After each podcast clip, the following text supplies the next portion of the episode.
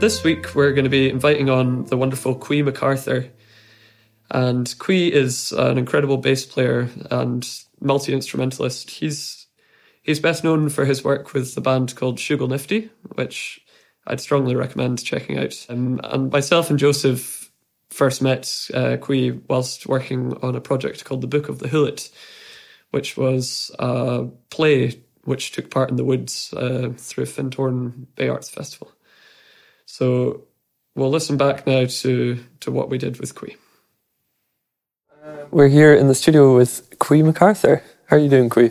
I'm doing pretty good, actually. We had a nice time in Alloway, and Dawn and I did our first Sea Path walk, which is something we've been working up towards for about a year.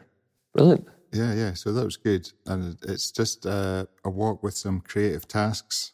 Yeah, it was in Lunderston Bay, and we were talking to the Beacon Arts Centre, which helped us put that on, and we got some very nice people came along and went on a walk with us, and we kind of looked at a few things about how in nature and kind of sort of the natural world can inspire you for creative stuff. Well, we first met, the three of us, doing a thing at Fintorn Bay Arts Festival, a play called The Book of the Hewlett. It was tremendously good crack. I think Charlie and I were playing a score that you'd made for this kind of outdoor site-specific theatre. Yeah, thing. Well, I couldn't obviously have done it without you. Oh, cheers. So I had a few tunes, and I think you guys added a lot to the arrangements and everything. But it was brilliant, and it was really nice that Annie Grace was part of the cast as well, and so we could have a bit of the small pipes as well as her singing, and Joe even got out the big pipes, which was... I forgot about that. Did. That's a good part of it. I think I seem to have a gig playing the Highland bagpipes at once every 3 or 4 years. So, because I think the last time before that was for a Hogmanay in the Arisag Hotel, right, probably in 2014. So another one's probably due quite soon, actually, piping thing. But you do quite a lot of music for theatre and for dance and things. Yeah, I mean, I've been lucky enough to have been involved with doing music for dance for a long time. First started that when I was in a band called the New York Pig Funkers. One of the percussionists, Malcolm Shields, was an excellent dancer. He'd injured himself, so he'd actually been concentrating on playing percussion quite a lot, but he kind of recovered from his injuries with a lot of his own kind of work, and he asked me to come along and do a kind of project with him and Jane Howie, and that was the first time I'd played for dance. I really enjoyed it, and then I started doing lots of other things with different people in Edinburgh and playing for dance bass, and that kind of led on to doing some theatre things for Theatre Babel. And yeah, it's just been, I've encountered lots of interesting people over the years. More recently, Barrowland Ballet, Natasha Gilmore was somebody that I worked with quite a lot, who's got a very kind of interesting take on performance, and we did a lot of outdoor work. And a bit of outdoor work as well with Dawn as well, my wife Dawn Hartley. And we've done quite a lot of outdoor projects together as well over the years. Yeah, I mean, there's a great connection between music and dance and kind of theatre. Theatre's a slightly different scenario, that it's like the relationship with music's. The music kind of seems to sit back a bit more within a kind of theatre context, but also kind of really interesting way to approach things. So that's your theatre-y, dancey side of yourself. Could you tell us a bit more about music? You and... I think my brother and my sister, they're a bit older than me. My sister's 10 years older than me. My brother is 5 years older than me. So I think they were probably a big influence in kind of playing records and stuff like that. When I was a kid, my sister was playing records. She had a Steeleye Span record that she used to play over and over and over again. So I probably know that record pretty well from a young age. And my folks would take us to fantastic things like Kayleigh's. And when I was quite young, I remember going to see The Boys of the Lock. I must have been in Inverness. I don't know what age I was then. I remember kind of seeing that and going, God, that's kind of really different and really good. Yeah. But I also kind of loved rock music as well, and I did learn to play the fiddle, but then managed to unlearn playing the fiddle by not playing it. Yeah, easily done. And I started playing bass because I was really inspired by people like Bootsy Collins. I remember my brother took home a James Brown record, and I was like, "God, oh, that's bass playing's amazing." And so things like that inspired me to play the bass. So I started playing with my friends in Forres, and we played kind of lots of rock music, you know, from Thin Lizzy to The Clash, The Pistols, anything. Right, all the mixture of stuff. Yeah, the Stones, the Beatles, absolutely anything at all. But we had a great time just messing around playing music, and we even did a couple of gigs. And then when we moved to, just before we moved to Edinburgh, actually, so we started playing some bluegrass because the local doctor, Harry Morgan, said, "Oh, Ronald, you play something, don't you? Go and play at this Kayleigh." And it was actually for Mr. Sinclair, who was, there you go, I don't know Mr. Sinclair's first name. He was 100 years old. It was his 100th birthday. He was from Islay, and he lived in Forres. And the RAF actually flew him to Islay by helicopter on the same day as this Kayleigh, which seems like a bit of a kind of risky thing to do, but yeah, they did it. They flew him there, and he went to Islay, and then they brought him back, and they had this Kayleigh. And me and my friends played some bluegrass tunes at the Kayleigh. Brilliant. Were you on upright bass or? No, I was. What was I playing? Oh, I played a bit of fiddle, and I might have even played guitar or mandolin. Guitar, I think. I think I played fiddle and I played the guitar. I didn't play bass. Yeah. So I could still play the fiddle then. And then after that success, we went busking in Edinburgh, actually, and made what we thought was quite a significant amount of money, probably £2.50. Yeah. And had a bit of a laugh, and then started playing music when I went to art college in Edinburgh. And so I started playing funk music and ended up playing with a band called Mouth Music because we were recording in a friend's studio, and Martin Swan, who has started Mouth Music, was recording in the same studio, which was run by Chick Medley. And me and James McIntosh started playing with this band Mouth Music, which was a sort of Gaelic song kind of crossover band, which was a really interesting band.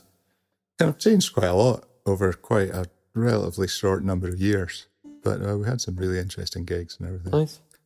Was that kind of a natural segue into Shooglenifty then, or did that come later on? Well, in between that, there was Shooglenifty started, and of course Conrad Molson was the original bass player with Shooglenifty.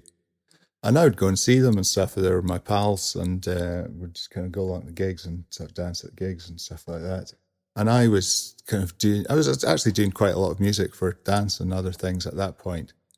And we were still trying to keep our kind of funk band Rhythm Chillin' going a bit, but it kind of petered out a bit. And years later, Conrad left Shooglenifty, and so I started playing with the band. I said, "Oh, I'll fill in for a wee while." Almost 20 years later, I'm still playing with them. And it's been really interesting. That's been amazing, just like the different kind of variety of places we've been and music that we've played. So yeah, Luke Plum joined the band just before me. He was busking in Hobart, and a friend had said to Conrad, who was happened to be in Hobart in Tasmania, "Oh, there's this guy, and he plays down by the harbour. He's really good." And so Conrad just went down there and went up to Luke and heard him playing. I was going, "Oh, wow, this guy's really good." And so he just said, "Hey, Luke, do you want to be in a band?" And Luke was like, "Oh, what band?" It's like, "Shooglenifty." He's like, "You're kidding me, Shooglenifty? I love Shooglenifty."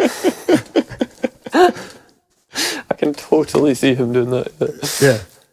So yeah, Luke came over to here, and I think I started playing with the band shortly after that. And then we've carried on from there. Well, Shooglenifty were a huge inspiration to me, sort of growing up as well, and it's kind of funny that we're sitting here playing music together now.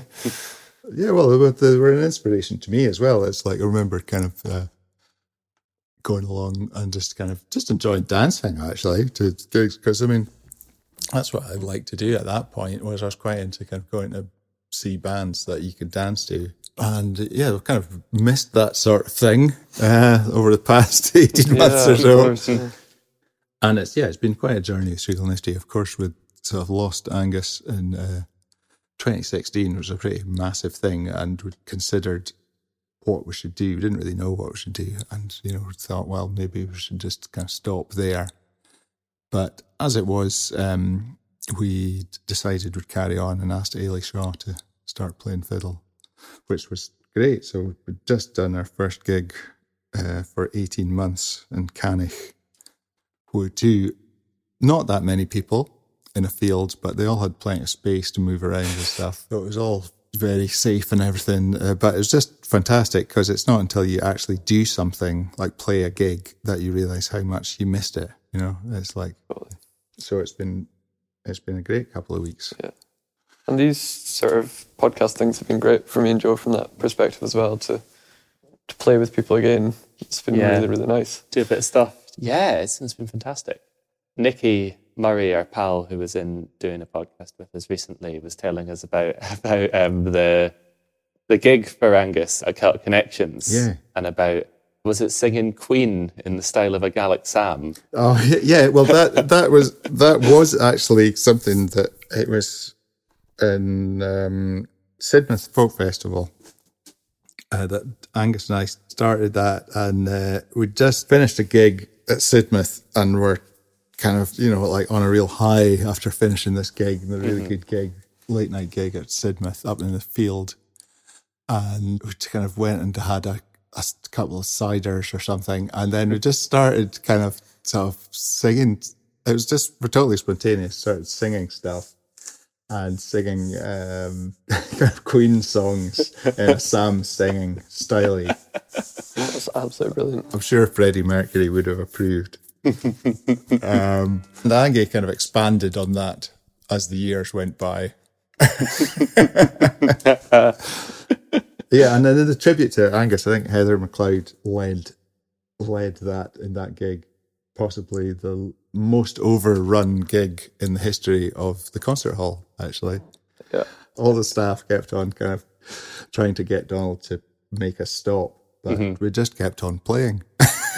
That's lovely. That's really nice. Hey, so it's Owen here, producer of the Taking Note podcast.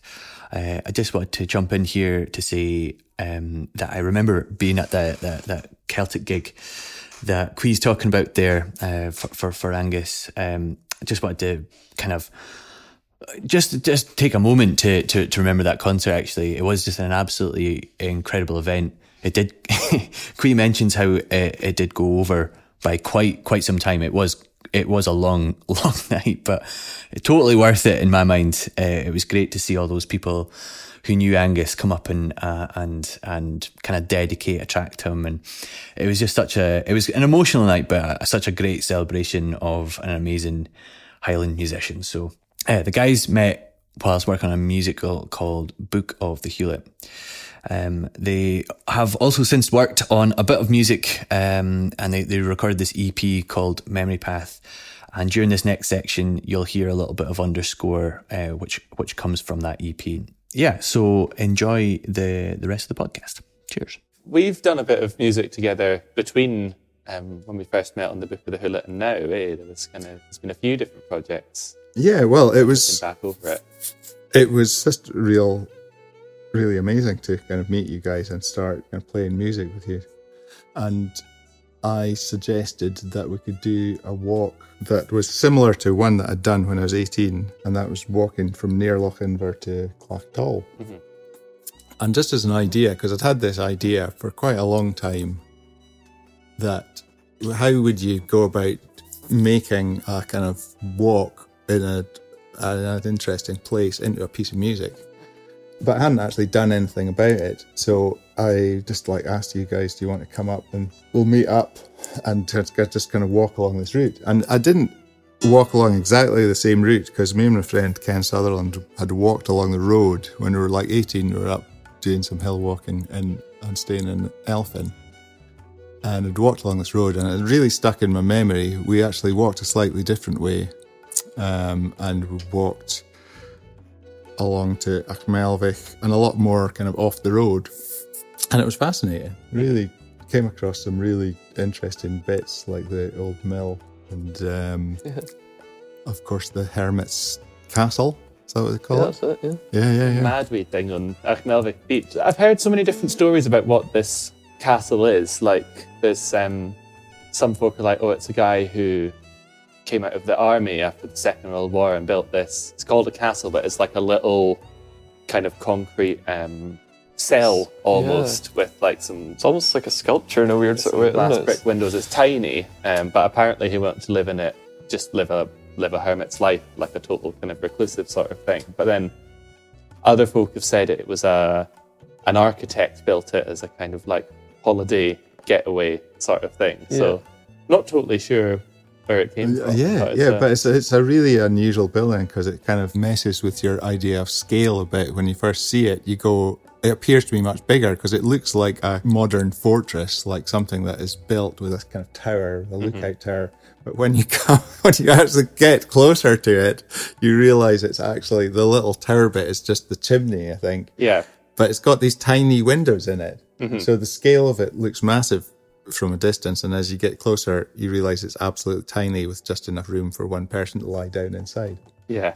Things like that are really unusual. And the mill was incredible as well, the old kind of Norse-style mill that was just sitting there with no roof, and you could see the stones, the mill stones had kind of fallen out the bottom as the floor must have rotted away years ago. That was quite evocative, seeing all of that.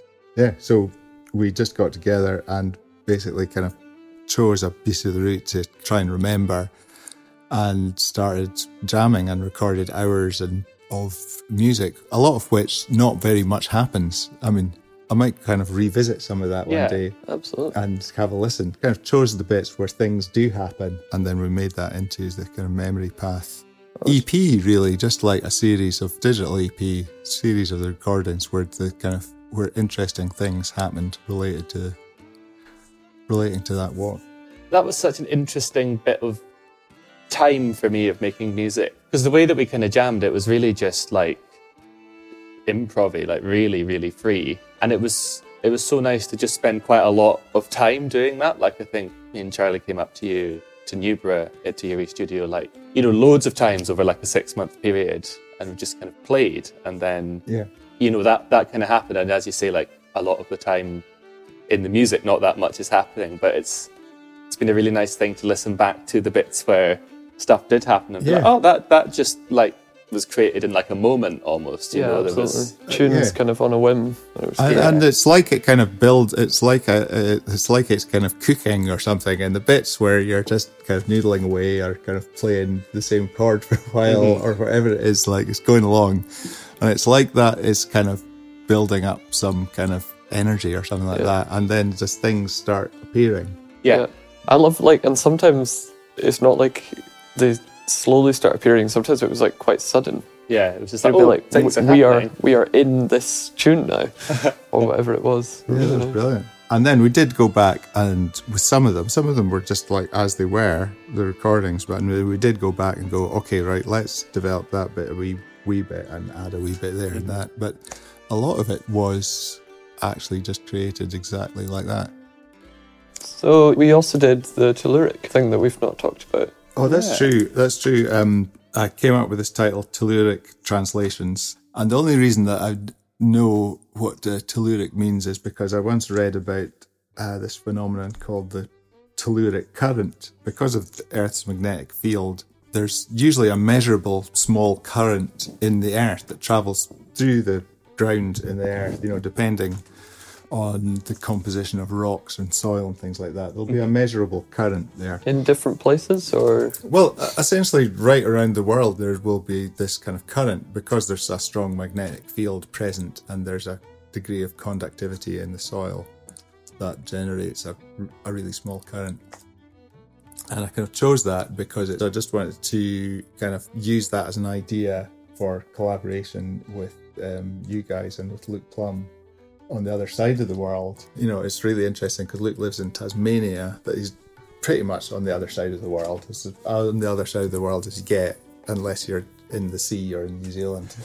So we were just kind of collaborating over lockdown. We were all at home a lot. So we were sending files back and forwards and trying to play together online over Zoom, which was, it was like Joe described it as being in a session with a very long bar, like a really long bar, so people are miles away from each other and they kind of can't play in time with each other. So we ended up doing a recording project where we would send each other files back and forward, and it was really interesting. The other aspect of that was basing that on where we were, on ideas of the kind of natural environment or built environment wherever we were, and getting inspiration from that in different ways, in photographs or kind of direct experience. Yeah. And that came up with some really interesting bits of music that I hope we're going to kind of expand on a bit and make into something. What did you guys make of that, like, in terms of... It was a pretty grim time in February. I think we started in February.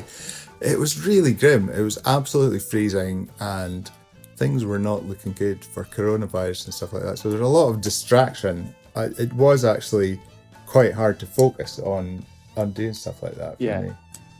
I think so. And I think it was just kind of the world's longest winter, wasn't it? That one.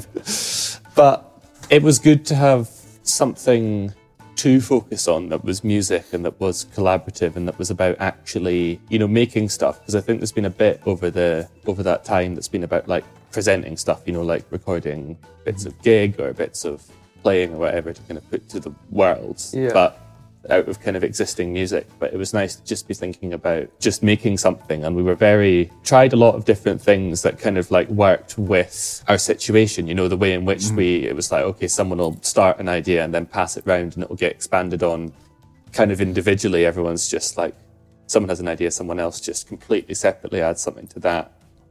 And round it went from me and Ubra to like Charlie and Liz Moore to me in Glasgow over to Tasmania, and then you have a finished bit of music that's quite far away from where you started and things. And it was almost like the kind of conditions we were writing and stuff in, they weren't constraints. It was like starting points for doing something in a different way, and that was quite interesting and quite freeing in some ways, I think. And you know, it's funny me going, oh yeah, it was absolutely freezing. But of course, in Tasmania, it was the middle of summer, and Luke was going, "Oh, look, here's what it looks like outside. Absolutely beautiful." Yeah. I think that we did actually try some genuine experiments, so everything didn't kind of turn out fabulous, like the time we were trying to interpret the skyline together live. Mm-hmm. It was just really quite a lot of noodling going on. But I think that's why it was so nice, is because there wasn't, none of us felt that pressure to make something finished and amazing. It was it was an experiment, and it was just us creating together. Yeah, a lot of those things, those recordings are fantastic. Yeah, really, really evocative stuff there. Absolutely. Kind of seem to be in a very much more kind of familiar place now in terms of everything seems to start happening again. But it's a whole other series of kind of readjustment, really, isn't it? It's that's us back to working and more in person. Yeah. Ultimately, a good series of adjustment, but it does. The first time we were playing again as Shooglenifty, I kind of felt a bit odd before the game. That's the best way to describe it. Like, not like usual. Like, all right, okay, going to do a gig, right? Sort of the usual situation. I did feel kind of oddly nervous for no particular reason. I think it's just that thing of not being used to the situation.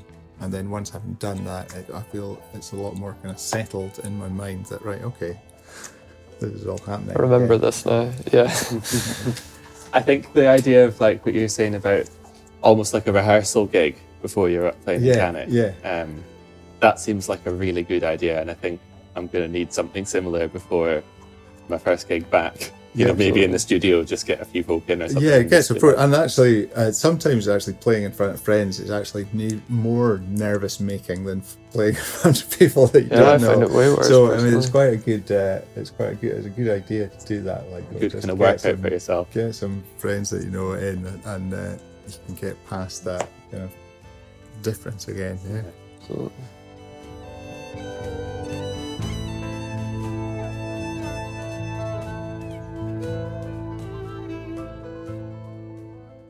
It's lovely hearing your sort of approach to writing and things. Have you always been writing music? I think the first time I remember writing music was I had my brother's guitar, and I was just kind of was sitting on the heater in my bedroom because it was cold, and I kind of was messing around with kind of chords and stuff like that. Mm-hmm.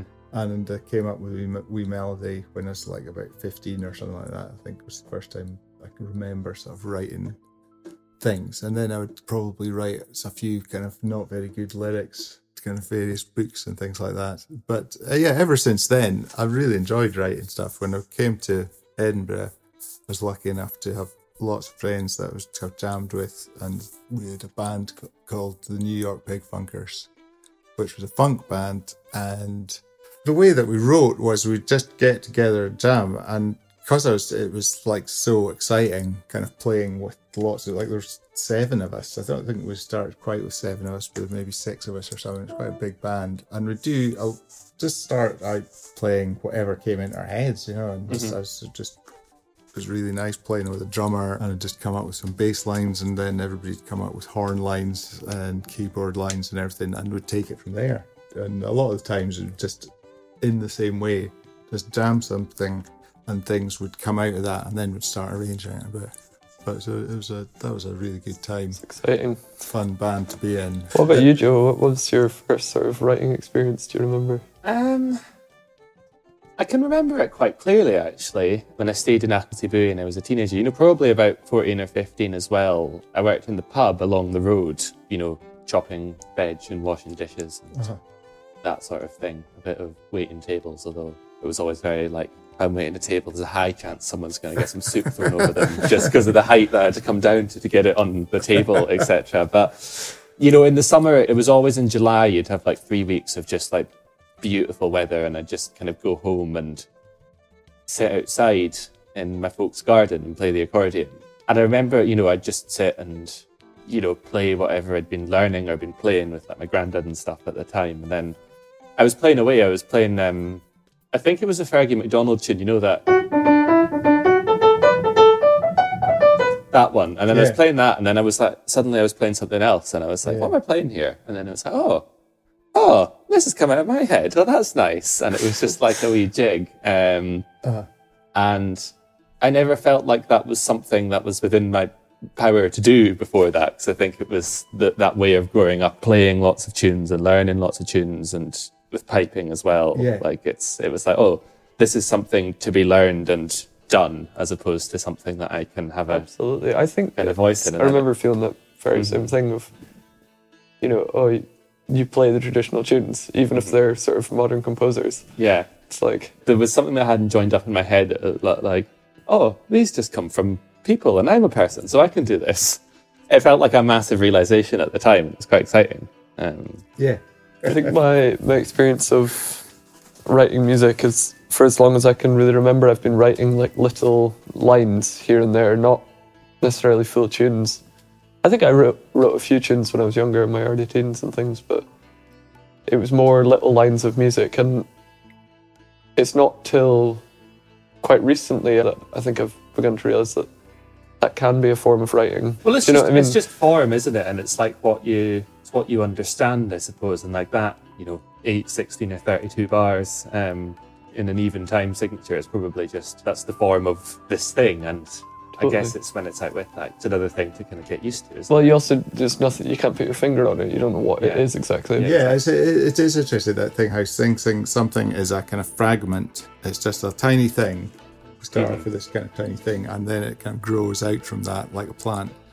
But I find it's like there's a point that comes where you just you're not actually, it's not growing. You just kind of get stuck in one little branch and you're going round the branch and then you have to just kind of leave it for a while to come back to it and then you might be able to kind of grow it some more again. You know what I mean? I do know exactly what you mean. It's like my brain, obviously there are people who have this extraordinary capacity that they can just carry on like, and they'll just kind of write a massively long, complicated piece of music and go, all right, I just did that.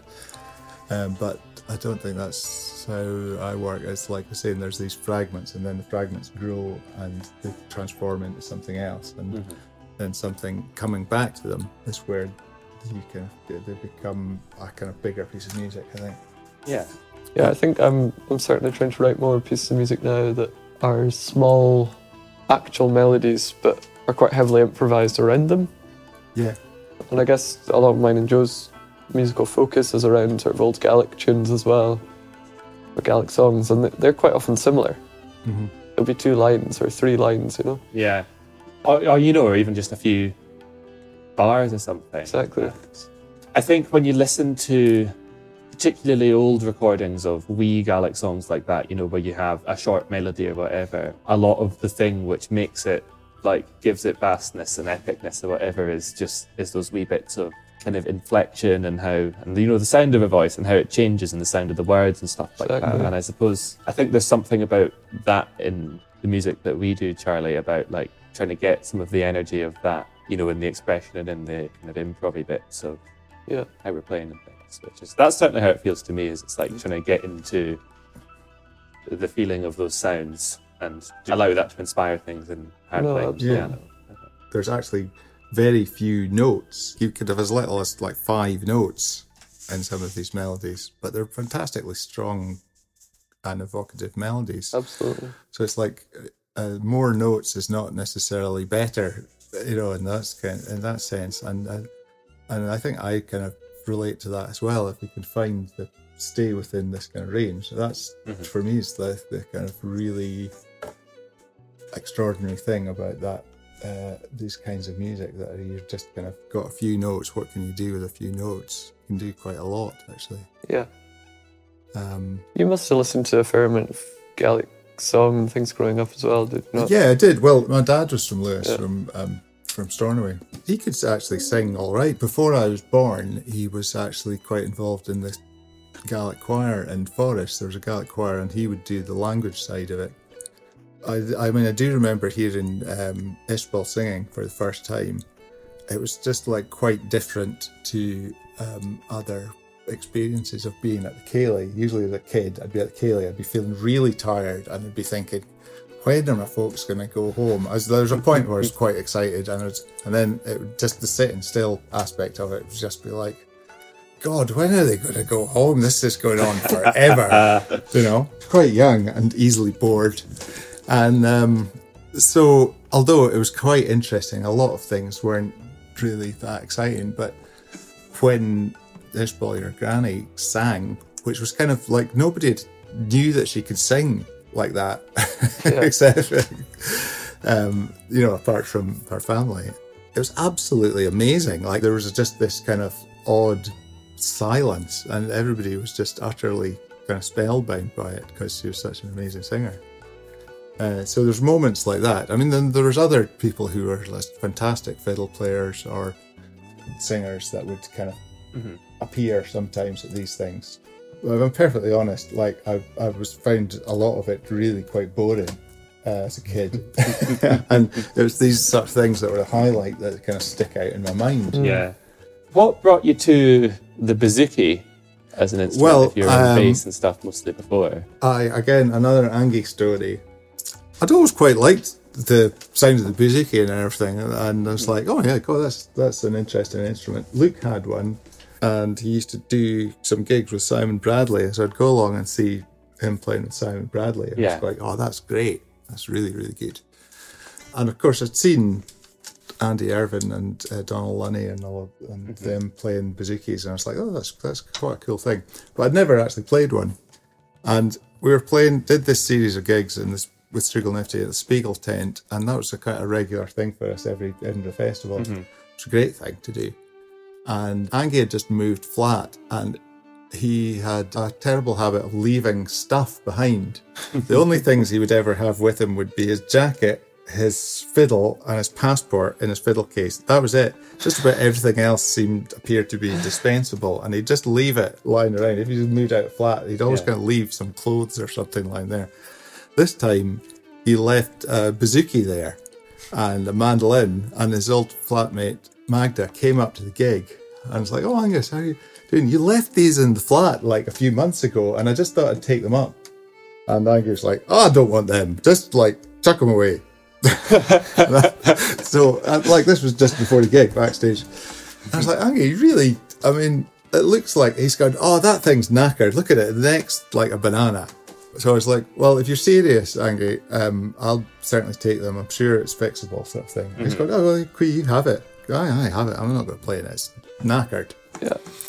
So I took it back, and I took it to an instrument repairer who very quickly kind of replaced a few frets and sorted out the neck by tightening up the truss rod. Yeah. And it was quite playable. So that's how. So then I had a bouzouki, and so I started playing the bouzouki and had a great time playing it.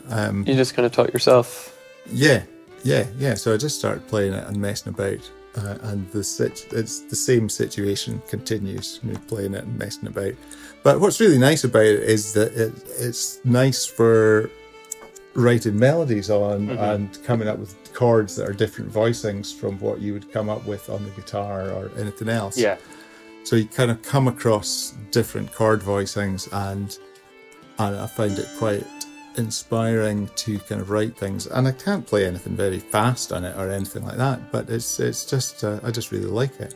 Is that the same instrument? No, this instrument was... You had that made in Australia? Yeah, it was made by Pete Daffy, great instrument maker, who is had made Luke's bouzouki and is also a fantastic musician. He kind of plays all kinds of music, like from kind of rockabilly to rock and roll to folk music to... He can make anything and play anything, it would seem. But as a brilliant instrument maker, it's been really good. It's been great. So I just asked him to make that, and we went on to play the National Festival near Canberra in Australia.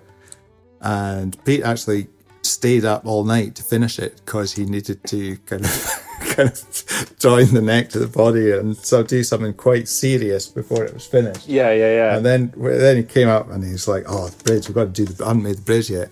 And he just made the bridge just like that as I was watching. It was amazing. Wow. Just like with chisels and stuff. He was just like, "Right. All right, okay, that'll do. There it is." And he made the bridge perfectly. Incredible. Yeah, you know, we're sitting looking at it and you wouldn't even have thought. It looks like a beautifully made. Exactly, it is. Yeah, but that's skill for you. He's has spent many years making instruments. So that was really nice. The bouzouki that was Angie's, I lent that to you, and you and McPherson's got that just now. So it's still getting played and stuff like that, and it's good. I enjoyed playing that as well. But it's pretty ancient, and so it's not as loud or as kind of as bright as this one. And I found going to Australia, I've been lucky enough to go to Australia quite a few times with Mouth Music and with Shooglenifty more. It's been really interesting because I've kind of understood the kind of Australian music a bit more. Like, there is definitely a kind of Australian flavour to music, because when you first hear it, you go to yourself, "Oh, that's a bit like Irish music, but not quite," or "That's a bit like American music, but not quite." Mm-hmm. But I've actually realised that it's a kind of parallel sort of evolution. Yeah, that's because of the people who emigrated to Australia from Ireland and Scotland, and the kind of go back and forth nature of music that's always travelling. But there's this kind of parallel evolution in Australia, and it's actually a really, really fascinating kind of musical mix there. Big time. I've been out a couple of times to play at various things as well, and I've really kind of found that as well. But it's funny because in some ways it's like subtler. Like, I think the obvious example of, like, you know, well, Scottish music travelling that people would give would be Cape Breton and everyone who went over there in, was it late 17th through 1800s, and there's like this this kind of like tradition of fiddle playing and piping, and then things that have grown alongside it, like piano and stuff like that. Yeah. That's quite distinctly itself, but related. I think what's happened in Australia is it's more of a mix of like from Scotland and Ireland and America and things, but it's also, in some ways it feels more familiar, and in other ways it's like, oh, that's quite different. It's really interesting. Yeah. Or even that, you know, if you take that to an extreme, like sort of bands like AC/DC, mm-hmm. which are kind of Scottish Australians with some Scottish ancestry. Yeah, really. Yeah. I've just been phenomenally influential on rock music, mm-hmm. you know, over the years. You know, that's a kind of more extreme example of like kind of taking it off somewhere else. Yeah. But there's still a kind of influence there, you mm-hmm. know, there's still an influence there of kind of things. It's all music, you know. I heard a great story about, what's the guy, is it Brian Johnson? Brian Johnson's the new singer. Bon Scott was the original singer. What's the guitar player called in AC/DC? Angus Young. Angus Young, that's it. So there's a box player from Lewis originally called Tommy MacLeod, I think, 50s, 60s sort of time anyway. And his folks emigrated to Australia and he grew up there and travelled back and forth. This was the thing. Yeah. And he was a brilliant accordion player. And like the reason that I know this is I've got this wee job where I write the biographies of the people who go into the Hall of Fame at the Scots Trad Music Awards. So his son was telling me this story about Tommy would play in these kind of Scottish clubs in Australia and stuff, because it's, you know, like Kayleigh's and kind of that kind of almost country dancing sort of thing. Yeah. It's a big thing over there. And so he's playing away in this, it was in Melbourne, I think, in a club one night, the accordion, and then this big guy gets up and is like, "Can I join you on the guitar?" And just starts totally shredding it on the guitar along to like some chooky accordion, and that's your man, Angus Young. Yeah, playing. Well, there you go. That's a great story, John. I've never heard that one before. I think I might have I can't remember all of the ins and outs of it. Yeah, yeah. So there you go. Kind of the sort of Celtic music or Scottish music kind of has influenced rock guitar players directly. Totally. It's just I couldn't imagine that, like young Angus Young playing along. Well, he started playing gigs when he was really young, hence the school uniform thing. Mm-hmm. Mm-hmm. Is that he would actually come from school and stump up on stage and start playing because he was just mad for playing the guitar.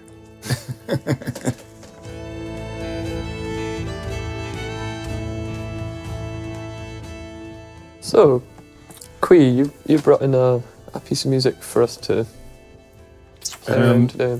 Yeah, if I can remember how it goes, I will say it's a tune. Yeah, so just like I had a bit of a chat with you guys on Zoom, and had the first part, an idea for the first part, and then I kind of got the second part together after that. Would you be able to don't have a name for it or anything, so we'll have to think of a name. That's the bane of mine and Joe's life. We're notoriously terrible at naming things. Yeah. What I'm just trying to think. It's call it, because I went for a walk along Eyre Beach, and actually because so I've left the house quite early and went to the beach at Eyre because it's nice. So I could call it the Sands of Eyre. That's a lovely title. There we go. Just like that.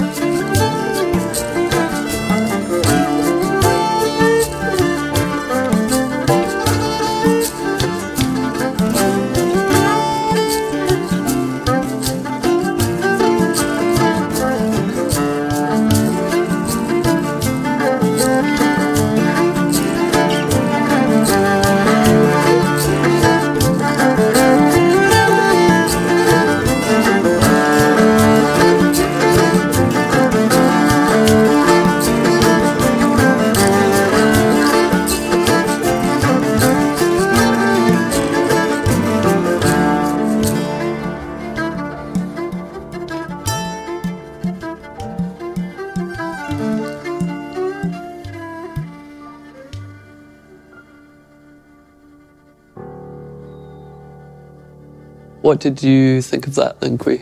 There were some really good moments in that. Nice dynamics there. Bit of coming and going. Yeah, glad I got to use the Udu.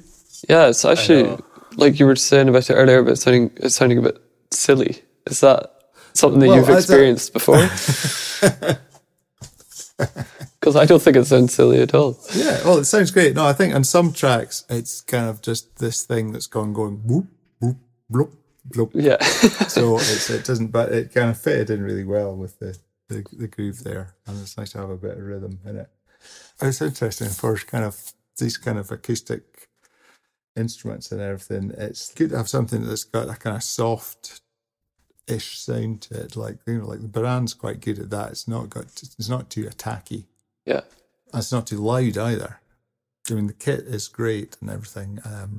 You know, it's got a real attack to it. Drums have got such an attack to them. It's good to have some of those, like, have got a bit of a softer attack to it. Yeah. It's great. Also reminds me of eider ducks. You ever heard them? Oh, ooh, they make these hilarious noises. Yeah, yeah. It's a comedy instrument. Yeah, yeah. Don Coates. Many years ago when we used to do recordings for Taxi, that programme that had recorded lots of great Gaelic singers and kind of musicians from all over the place. And I was lucky enough to get to do a bit of percussion, and I'd borrowed James's Udu, his pot. And Don Coates, who's the director of Taxi, always used to take the piss out of me and going, "Are you playing that flower pot again, Quee?" Brilliant. Yeah, that was all really nice. I think I love how when you know, we started the take that we used as kind of the basis that we layered up on then. Like, we were just actually playing it through and just having a bit of a jam, and then it sort of went off somewhere and went, "Ooh, that was pretty good. Let's just use that." Yeah, I just about started speaking in the middle of that track. I just about kind of stopped playing and started speaking. Yeah. I just stopped myself in time. I know exactly what you mean. It's really quite good, so I wouldn't do that. I almost did exactly the same thing. It's great to play, you know. It's really good to play. So, Quee, is the kind of the way that we name these episodes, I suppose, is that we ask our guests to kind of think of a word that kind of sums up the music we've made together and kind of the chat and just the general vibe, I suppose. So. Just wonder if there's one that springs to mind. All right, a word. One word. One word. Only. I love posing this question to people who know people on the spot. I see the cogs turning. Let's go for superlative. That's a great word. I love it. Tremendous. That's been superlative to have you. Yeah, thanks, great. Well, thank you so much for coming down the road and doing this with us. Total pleasure. And I hope to be doing more again. Absolutely.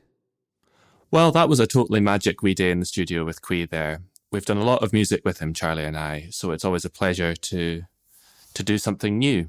We'd certainly both highly recommend going and checking out some of Quee's other music. He's done a lot with the band Shooglenifty, as we talked about a bit in the episode, but equally as a composer and a solo artist and as part of some other groups, so... definitely give him a wee Google and check him out. Now, as we've said previously, these podcasts are free to listen to, but if you do like what you've heard, you might consider supporting us by subscribing on Bandcamp. More information about what that entails and what you might get from that can be found on our website, which is www.cgjpmusic.com. As always, a huge thank you to our funders, the Marcus Trust, Britain Peers Arts and Creative Scotland, for their support in creating this podcast. Their support allowed us to pay everyone involved fairly for their time, which I think is, you know, very important in these trying times. Thanks also to our producer, Owen Sinclair, who is the captain of our Taking Note ship and keeps it all together. On the next episode of Taking Note in a fortnight's time, we're going to be doing something a little bit different. In October last year, Charlie and I released our fourth album, which is called Spjörhus, A High Place.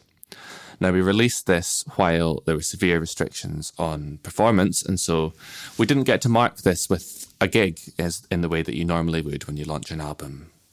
So we thought a nice wee thing to do would be to release a podcast where we listen through the album or listen back to it And Charlie and I gave a bit of an introduction to some of the tracks on there, as well as a bit of insight behind, you know, the making of it and things like that. So we hope you'll join us for that in a fortnight's time. Bye for now.